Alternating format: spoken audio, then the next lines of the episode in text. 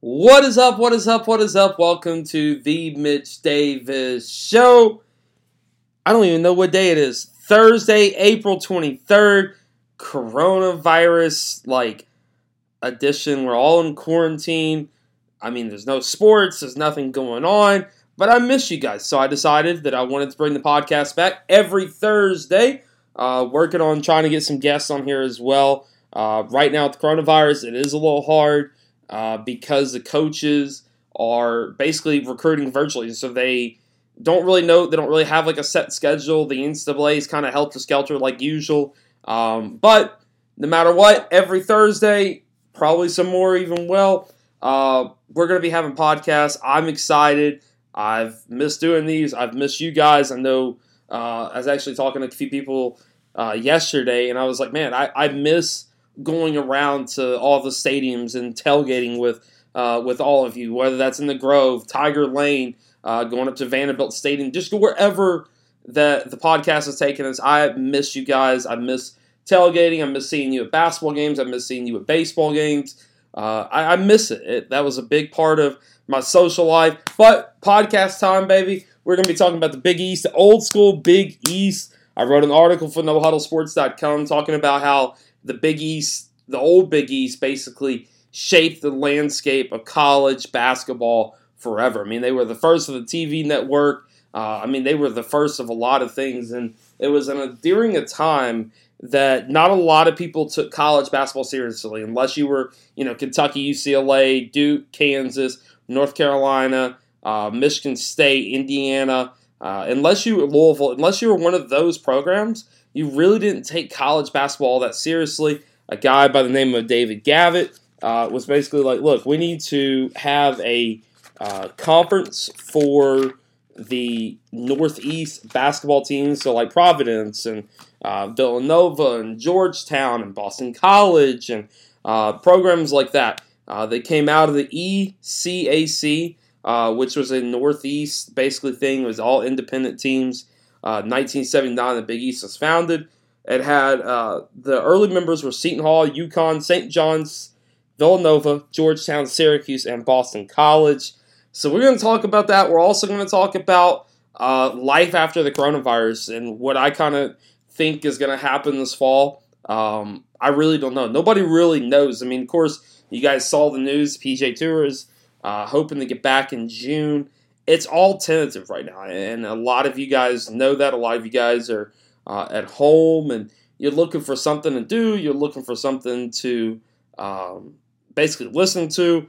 But I'm here to help you with that. Hopefully, uh, as long as coronavirus goes on, I'm be bringing you a once a week podcast on Thursday, probably 15, 20 minutes long, talking whatever I find out during that week. I mean, uh, this past week, last two weeks, it's been uh, looking over the old school Big East you know, and this week it's going to be talking about what would have happened had we let the SEC tournament play out this year, uh, what would have happened in the NCAA tournament, uh, and also looking back at the historic 2010 Final Four, the most one of the most memorable championship games between Butler and Duke, when Gordon Hayward almost hit the shot from half court to win a national championship for a mid major in Butler.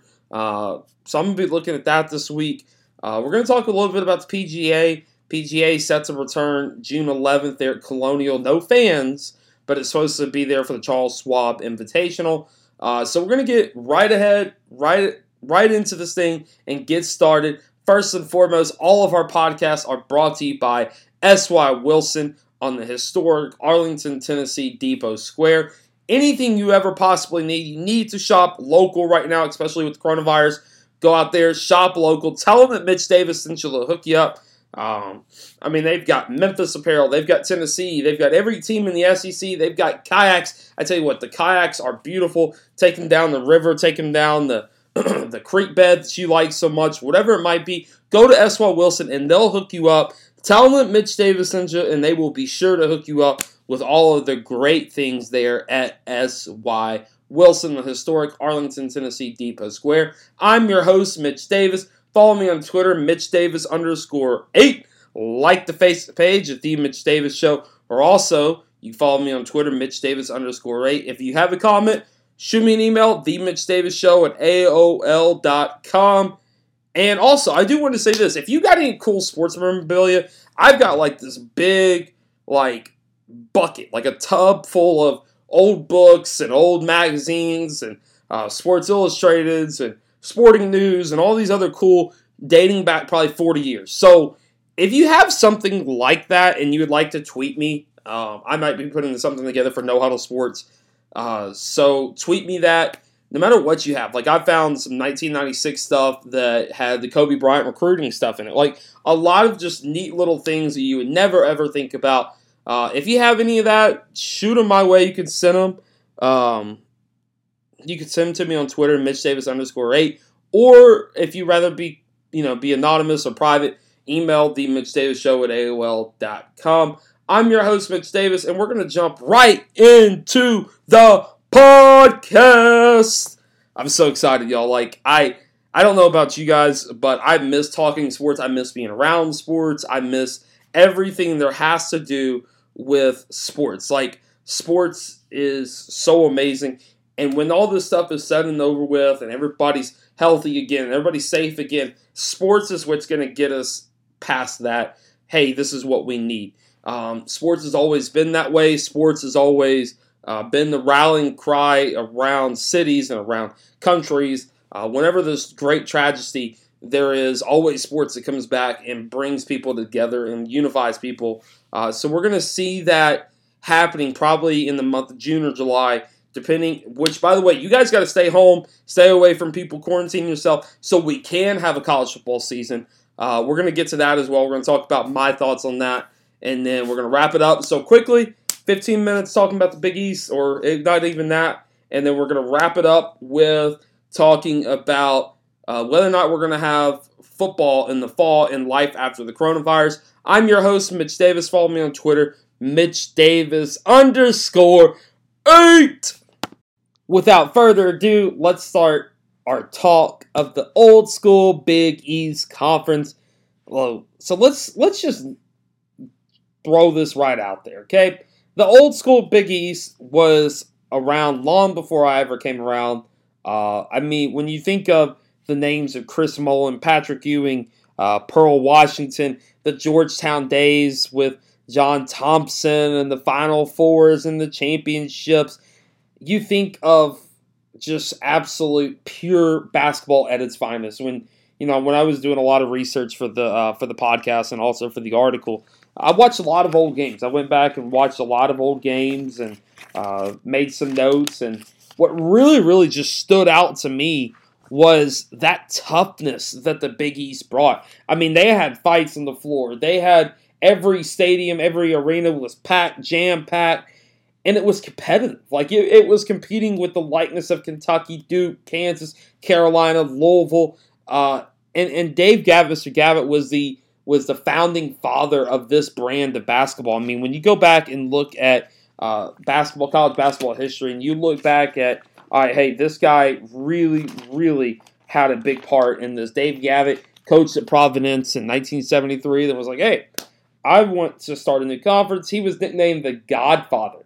This guy was like an Italian mobster. He loved college basketball, though. He wanted something for the Northeast. He was pretty much a larger than life uh, type type guy, you know. And, and, when you look back at Northeast basketball and you look at college basketball as a whole, uh, Dave Gavitt is one of the first people that comes to everybody's mind. I mean, this guy had it under lock and key. He was so good at what he did. He founded the Big East in 1979 with Seton Hall, uh, UConn, St. John's, Villanova, Georgetown, Syracuse, and then Boston College. And that also coincided with the early days of ESPN. ESPN was founded in 1979. 1980, they were broadcasting Big East basketball games. And then the Big East went on to the Big East Network, which is what we're going to spend a lot of time talking about because they were the kind of the first of their uh, of their kind. You know, um, I mean, it was so. When you go back and look, and you go back and read some of the news clipping uh, articles from the New York papers and the Boston papers, the Boston Globe, and stuff like that, they talk about that Big East network. That was so far ahead of what everybody else was doing. I mean, because the rest of the country was so dominated by the game of college football. Everybody was college football heavy. It was college football this, college football that And then the Big East came around and they said, hey, let's make basketball cool. Like, let's make basketball fun and accessible for those in the Northeast. So they founded the Big East Network. In, ev- in each school, it was pretty much, it, it was right at $300,000 per game uh, that each school got, which was unheard of back in the day with the Big East Network. Um, I mean, that was the TV revenue that each school got every game. That was the share for every game. So you got a $300,000 check every game that they played on the Big East Network. It brought basketball into the homes of so many people because here's the thing. When you look back at sports and you look back at sports television history, you look at, you know, of course, you got NBC, CBS, ABC. You had those three that dominated. They picked, I think it was like two or three national broadcasts for football, two or three national broadcasts for basketball week, but you didn't have any of the midweek games. You didn't have any of the other games on TV of, you know, maybe Seton Hall and Villanova. You didn't have that back in the day. You just had basically whoever the national media said, hey, it's going to be Kentucky and Marquette, it's going to be Kentucky and Duke, uh, or Duke and Kansas, whatever it was. That's what the national media decided to do. And so that left a lot of fans not able to see their teams participate uh, in basketball and football and other events because it was basically uh, it was basically a thing for the elite. It was a thing for Kentucky's. It was a thing for Dukes, and of course in football, Alabama, Notre Dame, Texas. Uh, it was a thing for all of them. So when ESPN came along and uh, the Big East Network came along, it gave those fans in the Northeast a way to how for them to see how their team was operating. Whether that they didn't have to just listen to on the radio if they couldn't get out to the Boston Garden or Madison Square Garden or wherever it might be they could actually watch it on the television set and be able to bring the game of college basketball into living rooms across the Northeast, which spread over, you know, of course, everybody knows the history of ESPN. Then ESPN spread across the whole national spectrum uh, there out of Bristol, Connecticut, and was able to broadcast more of everybody, not just the Big East. So the Big East was so instrumental in how we view television contracts now. When you look at television contracts now, think of the SEC network, you know, you think of the $45 million a year that the SEC teams get from that television network, or you think of the Big Ten network, and now the ACC network, and even the Pac 12 and the Big 12 have their own uh, networks as well. And then, you know, then now you have ESPN Plus. The Big East was way farther advanced than everybody else was. It was so awesome uh, when you go back and really study the history of the league and you really study the history of the Big East to see how that Big East network and that contract with ESPN really catapulted the Big East into more of the national exposure that we know the Big East is now. And of course, now the Big East isn't the Big East of old um, because of football. Now, football was basically, not even basically, football was the downslide of the Big East. They ended up having to add, uh, they tried to add Penn State for football reasons because Penn State was an independent. They then added Pittsburgh to join the likeness of Boston College and Syracuse in football. Uh, Carrier Dome was opened up in 1980. That served as a home for Syracuse football and basketball, of course. Um, and then shortly thereafter that, to kind of gain that more of a national uh, stronghold, they started the Big East started holding their conference men's basketball tournament there at Madison Square Garden. That really, really catapulted the league into new heights, uh, heights that a lot of people did not seem possible. I mean, when you think of Madison Square Garden, you think of the Knicks, you think of all those great NBA championships, you think of, uh, of course, Muhammad Ali and his fights, and all the great college basketball games. The NIT was there, uh, NCAA tournament now is there, and a lot of other just it's basically called the basketball mecca of the world um, as an arena standpoint. So the Big East saw an opportunity. They, they went after Madison Square Garden. They made it their own. And now, even though it's not the old school Big East per se, when you think of Madison Square Garden, the first thing you probably think about is, other than the Knicks, you think about the Big East tournament. You think of the Big East hosting their conference tournament there at Madison Square Garden. So they were so well in advance. I mean, you know, everybody else was hosting theirs at um, home arenas and home uh, places like that. It wasn't really until the Big East till we saw uh, a big upswing in hosting conference tournaments at neutral sites. And we did see the ACC do it in Greensboro. The SEC uh, kind of went back and forth between uh, Memorial Gymnasium for Vanderbilt and also the Birmingham down there in Birmingham. Um, but the Big East was really the first of its kind to host it in a mecca like Madison Square Garden. And now, you know, it's given us so many great games throughout the history. When you think of Madison Square Garden, you think of the Big East tournament. Like it's awesome to really look back at the Big East tournament and see those, you know, six overtime games between uh, Georgetown, I think it was oh, Syracuse and UConn, and there was also one between George uh, Georgetown and Syracuse. Um, those seven overtime games. So Kemba Walker at UConn, and uh, you think of Carmelo Anthony winning a national championship. Uh, then you fast forward to Big Monday on ESPN. Now we know it as Big Monday. This was like the first Big Monday uh, game was Syracuse Georgetown. Um, and they also met for a national championship in 1984 with Georgetown winning the Natty.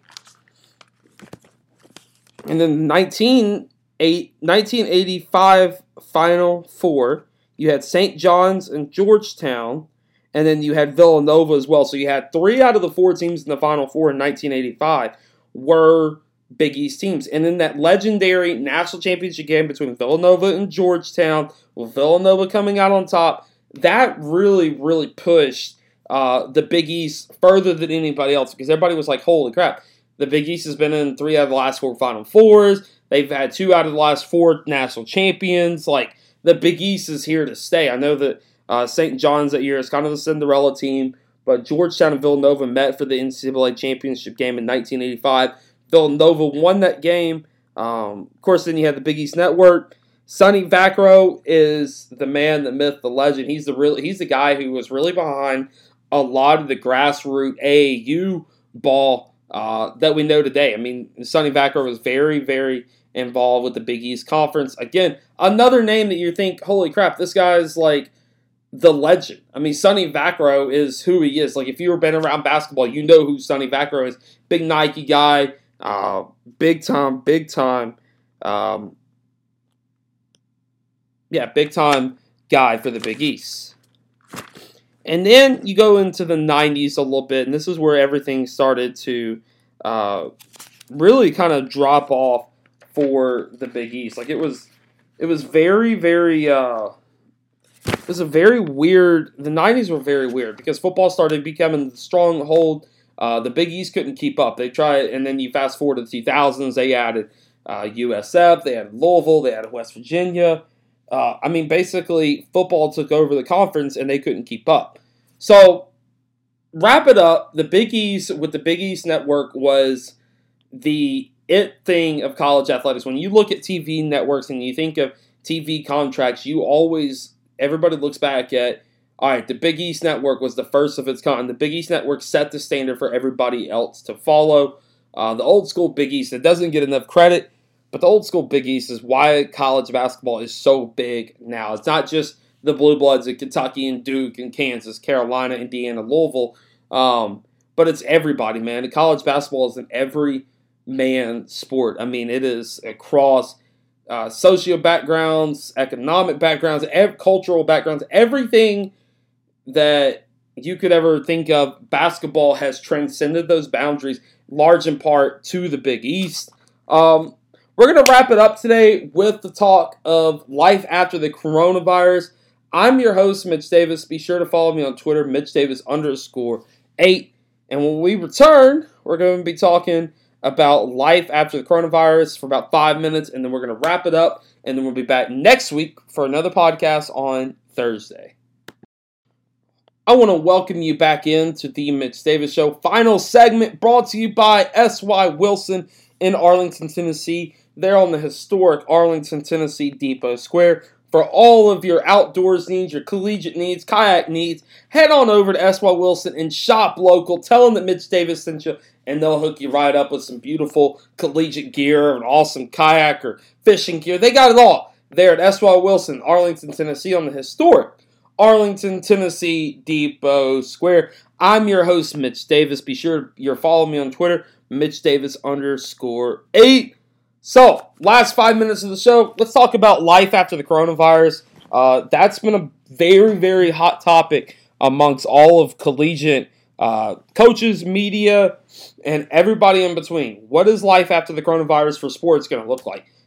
I'm here to tell you, nobody really knows. If somebody tries to tell you, hey, I know what's going to happen, nah, no, nobody knows. Like, this is uncharted territory. It's one of these things where when the NCAA tournament canceled, I went on live show and I did a podcast, all that stuff. When the NCAA tournament canceled, everybody's like, holy crap, this thing's like legit. And now that we're into it, we realize how serious this is, you know. And uh, of course, our thoughts and prayers are out to everybody who's been affected. And I know that, uh, you know, talking about sports might seem minute, but uh, it's so important to realize that when life after coronavirus happens, and that could happen in May, that could happen in June, July. I don't know when it's going to happen. But life after coronavirus is going to show us the unity that sports brings to everybody, the happiness that the game of sports brings. Whether that's a golf match between, uh, you know, Tiger Woods, Phil Mickelson, Tom Brady, and Peyton Manning, like they're going to do in May, or whether that's a football game where we all go and tailgate. I it's really hard to tell what life after the coronavirus is going to be like. But I do know one thing for sure. Sports are going to be back. College football, we're going to have a college football season. I don't know if it's going to be in the fall, if it's going to be delayed till October, November, if it's going to be next spring. I really don't know what to expect, but I do know this for certain is the fact that this unity that sports always brings after a tragedy, we're going to have that tenfold when sports returns. I don't know if we're going to all be allowed in the stadium because I the thing about that is until we really have a vaccine, I really don't think a lot of people are going to feel safe enough to come back to a stadium. But if they do, it's gonna it's gonna feel weird, but it's gonna feel right at the same time. You know, I've talked to a lot of people, and a lot of people have told me it's like like Mitch, you know, athletic directors, coaches, all that have said this. They're like, hey, we this country needs sports right now. This country needs more than ever for a college football season, NBA season to finish out, NHL, MLB, whatever it is, because we need a distraction from the everyday struggles that we now face, whether that's a loss of jobs, whether that's a loss of a loved one, whether that's ourselves getting sick with the coronavirus, whatever it might be. Sports is going to be our healing hand. Sports is what's going to get us through it. Um, I do see us having a college football season, but we're going to talk more about that next week. I'm trying to gain some more information from a couple athletic directors across the SEC and the American Athletic Conference. Uh, right now, I do foresee us to have a college football season. I just don't know when because the money that's involved within college football, as a lot of people know, is almost too much. I mean, you see, you know, universities like University of Louisville uh, basically saying, "Look, a lot of you guys can't work for us right now. We can't pay you." Uh, then you have Cincinnati getting rid of programs. It, it's going to be a domino effect across all of college landscape.